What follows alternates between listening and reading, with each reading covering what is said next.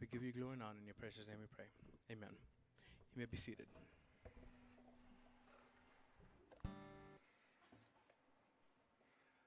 Well, good morning, everyone. How are we doing this morning? Uh, we're going to wait an hour for the latecomers. no, that was rough. It was rough this morning, I'll tell you. That was rough. Um, we're looking at this time of year. Um, I know it's a weird thing, but we're looking at suffering. We're looking at the season of Lent, which is a time where we can uniquely reflect on what Christ has done on our behalf. And he has done so much more than give us wonderful parables and stories and miracles and teaching. His life exampled not only love and justice and truth and righteousness, but his life exampled to us sacrifice. And it's not just an example, it is an actual, real life and death offering that he gave on our behalf. This past year, year or so, uh, I had a, a really good friend who was my best man at my wedding pass away. And that was shocking. That was hard, hard to deal with. That was really close to home. I think one of the first few deaths that uh, I've had in the last 10 years that have really struck me. And uh, a month or two ago, someone that I had been at seminary with passed away. And uh, I saw his journey the last several months of his life, mainly through his wife, because he wasn't able to, to even type uh, at that point. Uh, and his wife said something rather interesting a couple weeks ago. This is about a month after Philip died. And uh, his wife said that people intend to be kind and generous and sympathetic when someone close to them passes away. And she kept hearing time and time again from people. They were Christian, he was a church planter in Mississippi, a godly man, a godly family, lots of fruit in their life. She said, Everyone would say to me, He's far better off. Everything is okay. In time, it's going to be fine. And as I was reading this, I said, Oh, I've said that to a lot of people. I probably said it to some of you. And she said, That is only a half truth. And she said, Death is simply horrible. It is an enemy, not something to happily embrace, but something that is contrary to our very nature as human beings. And we have lived far too long, no puns intended, lived far too long with death being part of our expectations. And that got me thinking our greatest enemy is death. Paul says that in 1 Corinthians 15. The last enemy that we have to face is death. And as individuals, I don't think we have a lot of enemies. There's some bad people in the world. When I was growing up in the 80s, there was only one enemy America ever was concerned about, right? Who was that enemy? Russia. Well, technically, to be correct, the Soviet Union, and that was done away with. But I haven't faced many enemies in life. People have been angry, you know, we haven't gotten along, but a lifelong enemy that wants me dead? I don't think we've faced many of those, except for death. Death is cruel. Death is unnatural. Thankfully, death is temporary, but it is immensely ripping at your soul. It rips at your joy. It rips at happiness. It rips at contentment. It rips at your confidence and faith and trust in God. It rips you apart when someone close to you is taken by it. You realize that we were not originally designed by God to die? We weren't originally designed by God to grow old and feeble and frail. We weren't originally designed by God to have our bodies deteriorate and fall apart. We were designed by God to live forever and ever and ever, communing with Him in the Garden of Eden. That's how we were designed. In Genesis chapter 2, God describes for us the beauty of the garden. He tells us it was full of rivers and lush vegetation and trees that were appealing to the eye and good to eat. And He placed us in that garden and He said, There are four things that I need for you to do. He gave us work in the Garden of Eden. Work is not a result of the fall.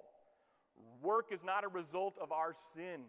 Work was designed by God to be part of our lives from the very beginning. But the first thing He gave us a responsibility to do was to garden, was to be a gardener, was to tend to the vegetation, to take care of the trees, to take care of the flowers, to take care of the fruits and the vegetables that were growing. I don't know how that looked. But God said, You need to take care of it. You have dominion over it. I want you to rule it, and I want you to nurture it. The second thing he said is that in Genesis chapter 2, to Adam and Eve as they're in the garden, you need to become foodies.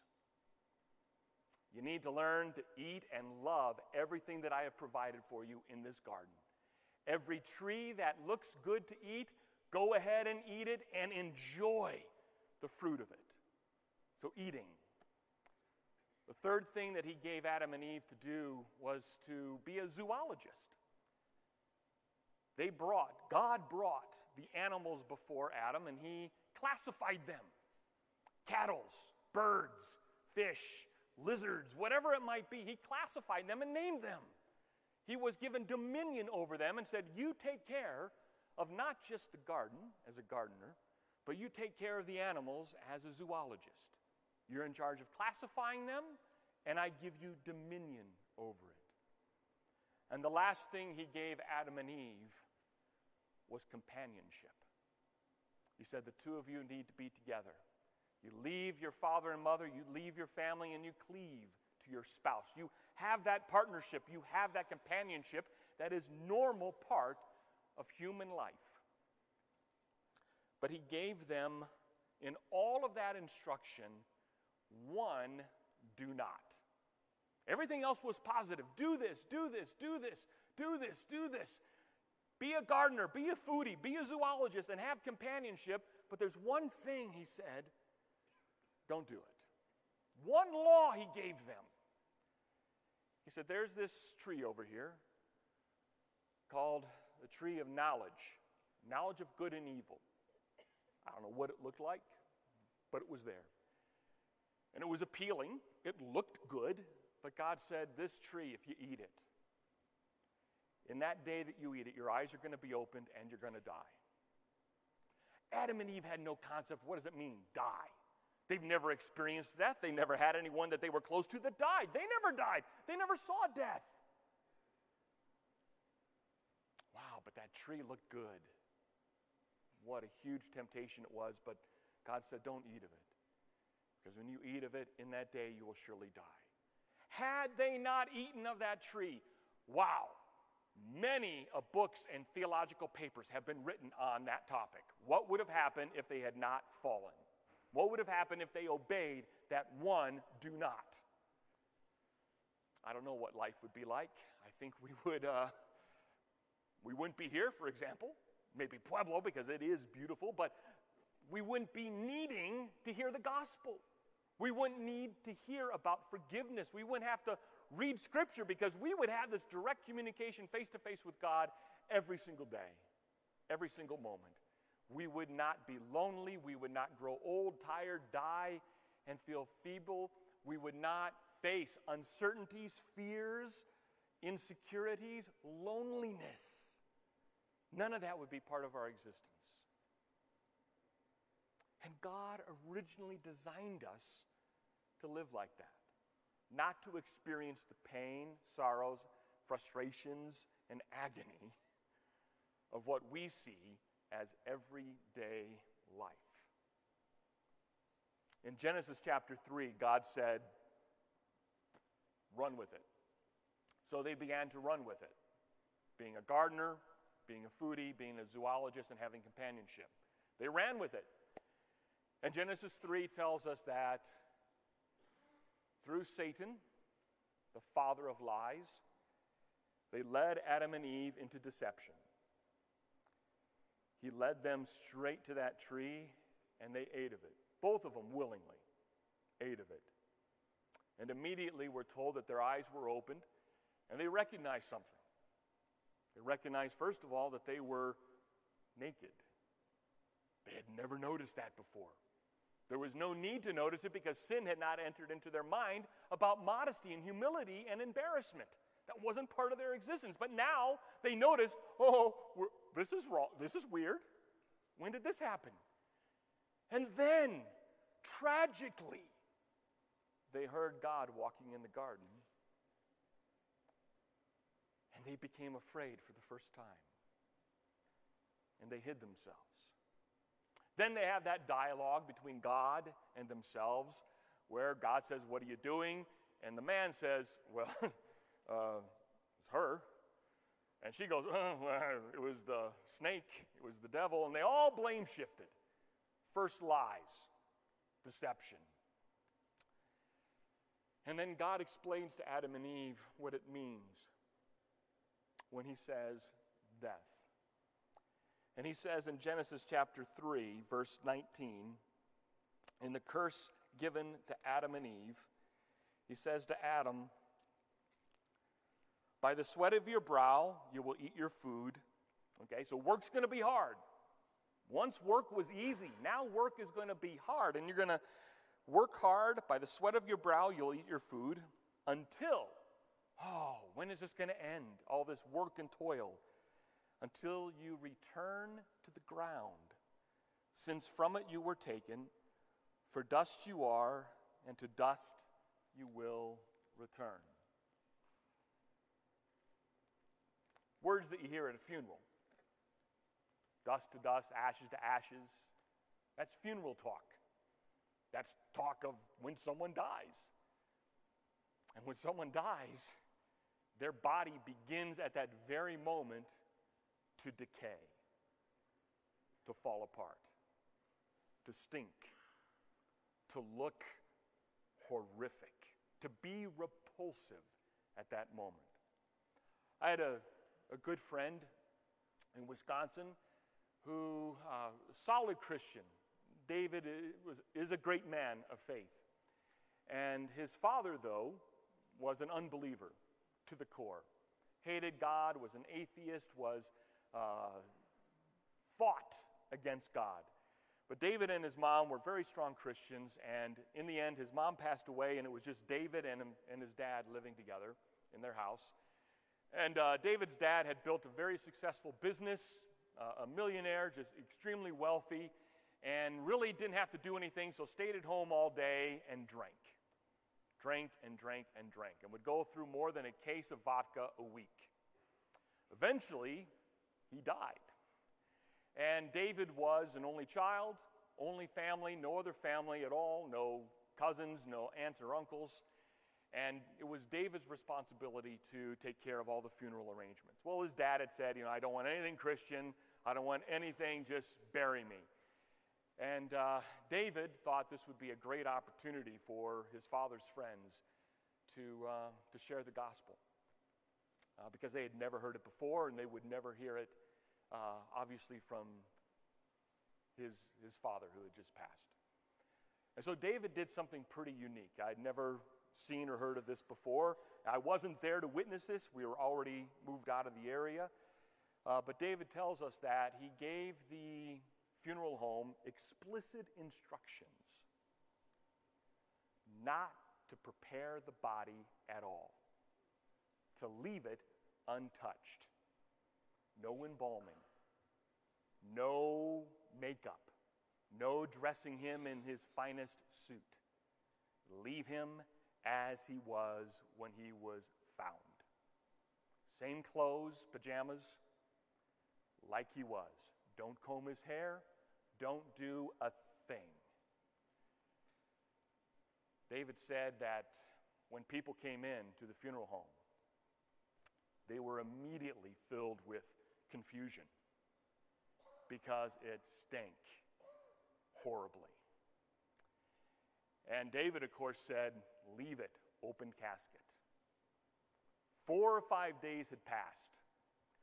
Now, I've seen lots of movies and TV shows, so I kind of think I, we all know what a, a four or five day old body may look like because Hollywood does such a great job portraying that. Uh, David says it was nothing like the movies. Nothing. Says, yeah, I mean, some of the grotesqueness was there, but a movie can't capture a dead, soulless body. The gospel was preached that day based on the fact that death is ugly. And if you want to avoid ugliness for eternity, you turn to Christ. That is a pretty strong visual and smelling example of how bad death is, how unnatural it is, how we were not designed for it. We were not designed to die.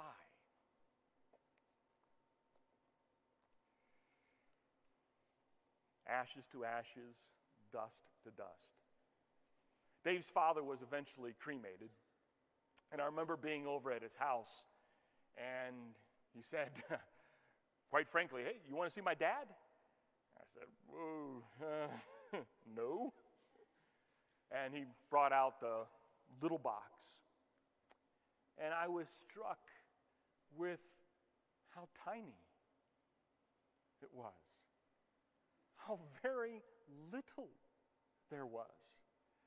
And I was reminded that after you take a body and cremate it and break it down to its most bare elements, I remember reading a story where it was worth $1.97 in chemicals.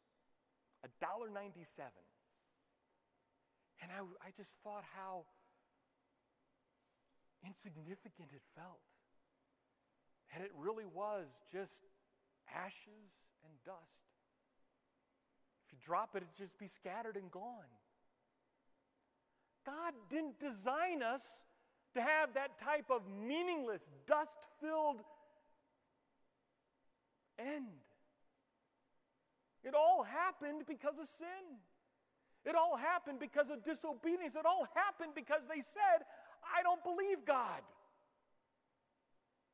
And they walked forward and they took of that tree and they ate of it, and their eyes were opened. And now we live with the consequence of that death all around us. Have you ever known someone to die? Of course we have.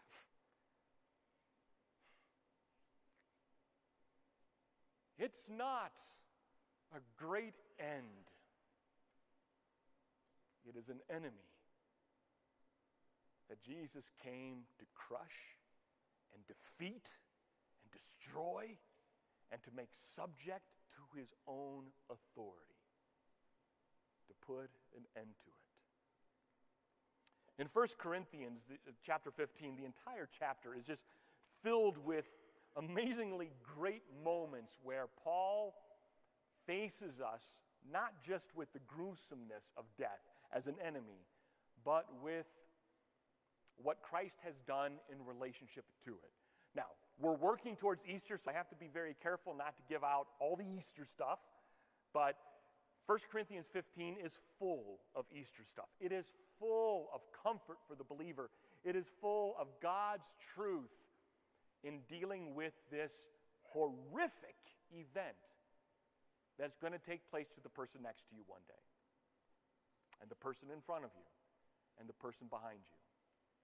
And while it is a terrible moment, and you may feel relief that their suffering is over, it is still not how God has designed it. It is still not God, how God had put it in place in the garden. Even if it frees someone from the physical suffering that their bodies are enduring, it is terrible. The enemy at that moment has said, I win. Now, with the believer, we're safe with Christ. Our souls are safe with Christ. For the unbeliever, that physical death is just the start of an eternity of pain that they've never experienced before. One of the greatest lies in modern culture is the lie that says, he with the most toys at the end wins. Hmm, no, not true. Or the lie, I would rather rule with Satan than serve in heaven. You ever hear that one? Satan's not ruling in hell. Satan is not the one in charge of hell. Satan is its most tormented prisoner. God is still in charge of hell. Satan doesn't run it, the demons don't run it, the fallen angels don't run it. They're prisoners to it. They're facing a torment far greater than you will face if you do not know Christ as your Lord and Savior. But Paul says, sort of in conclusions in 1 Corinthians 15, and I know it's taken us a long time to get there, but if you're at 1 Corinthians 15, starting in verse 50, Paul says, I declare to you, brothers and sisters, that flesh and blood cannot inherit the kingdom of God, nor does the perishable inherit the imperishable. So God, so Paul says exactly what Jesus was saying to Nicodemus in John chapter 3 that heaven, eternal life, the kingdom of God isn't of this world. You have to be born again. You can't muster up the power, strength, and resolve and righteousness and holiness to get next to God. There is nothing you can humanly do to make yourself right with God. Nothing. Every religion tries it. Everyone that wants to obey the law tries it, but they fail. Flesh and blood cannot inherit the kingdom of God. Jesus says you must be born again. And Nicodemus, you know the story goes, How can I, as an old man, go back into my mother's womb and be born again? And Jesus goes, How can you, a teacher of the law, not figure this out? I'm not talking physically here, brother. I'm talking spiritually. Spiritually, your soul, your, your spirit, the essence of who you are, needs to be regenerated, reborn, reanimated from death to life. And Paul says exactly the same thing. I declare to you, brothers and sisters, that flesh and blood cannot inherit the kingdom of God, nor does the perishable inherit the imperishable. Listen, I tell you a mystery. All right? We all kind of like mysteries. We will not all sleep, but we will all be changed in a flash, in the twinkling of an eye, at the last trumpet. So Paul says there are some who will never sleep. Now, he's not talking physical sleep, right? He's talking spiritually, he's talking death itself. There are some that will never experience death. Because in that moment, at the last trumpet, which is the return of Jesus Christ, some who are still alive simply will be changed into glorified bodies. What that looks like, what that feels like, how we will experience it, I've got no clue. It's never happened to me. It's never happened to anybody that I know. It's going to be a brand new experience for everybody at that moment. Just like death is going to be a brand new experience for each of us when we face it alone. We'll all experience it one time for the first time. Paul says there's going to be a mystery. There's going to be something that happens when Jesus returns.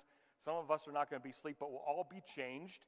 He says, For the trumpet will sound, and the dead will be raised imperishable, and we will be changed. So those who were dead will now be in a state of where they can never die again. And scripture tells us that there'll be two resurrections and two groups that are resurrected in that the righteous and the unrighteous.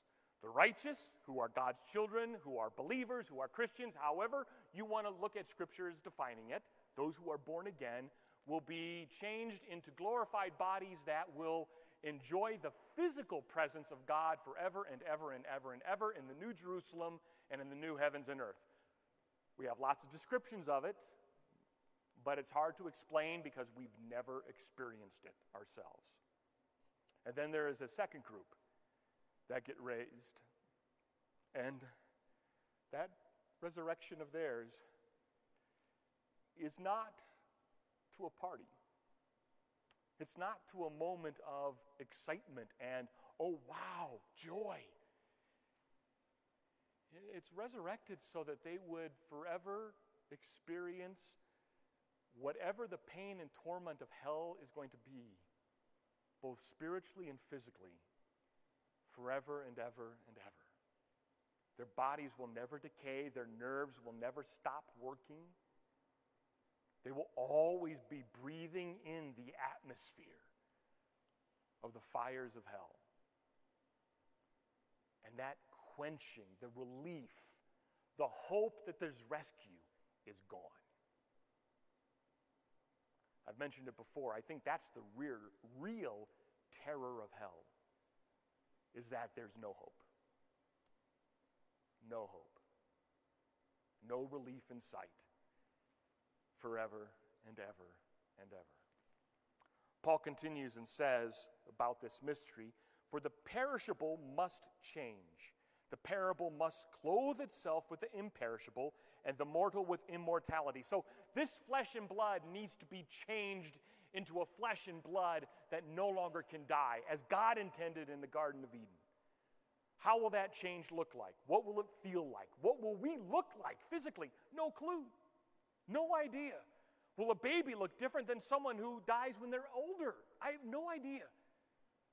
I think it's still part of that grand mystery of what the afterlife is going to be all like. But Paul does say that your perishable is going to become imperishable.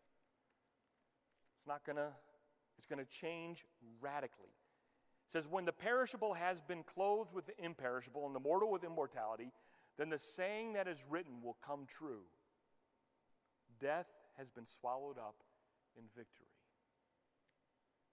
The last enemy no longer has an effect on us. That won't take place.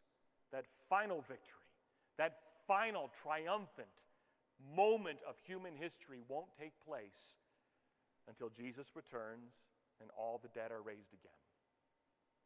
But there's going to be that moment where we can all stand with arms raised high in praises and hallelujahs, declaring that death is swallowed up. It no longer holds us. It no longer is a fear that we face, and our bodies themselves are no longer subject to it. We're raised out of the grave. Our bodies are made imperishable. All that dust, all those ashes, I don't know how God is going to combine all that again into who we are, but we're going to be standing there face to face before the throne of glory, before the great Lamb of God, and we are going to be singing, Holy, holy, holy, Lord God Almighty, forever and ever and ever, without the fear of growing frail, without the fear of being incapacitated, without the fear of fear. It's gone. Just as if we had walked in that Garden of Eden in perfect harmony with God, in full obedience, living our life out as a gardener, a foodie, a zoologist, and someone who wants companionship. And then Paul concludes that chapter by saying, quoting Isaiah and as well as Hosea, Where, O death, is your victory? Where, O death, is your sting? It's gone. It's finally defeated. The sting of death is sin, and the power of sin is the law. It was all because that one do not touch, do not eat, do not eat that tree of knowledge of good and evil. One thing they had to keep on their mind, one law they had to keep. Not ten, one. And they still couldn't keep one. And so death entered our world. And from that moment, it has caused nothing but havoc and heartbreak, sorrow, pain, and tremendous sadness. Verse 57, though, of 1 Corinthians 15. But thanks be to God. What do we have to be thankful for? That's the end? Oh, no, I got time. All right.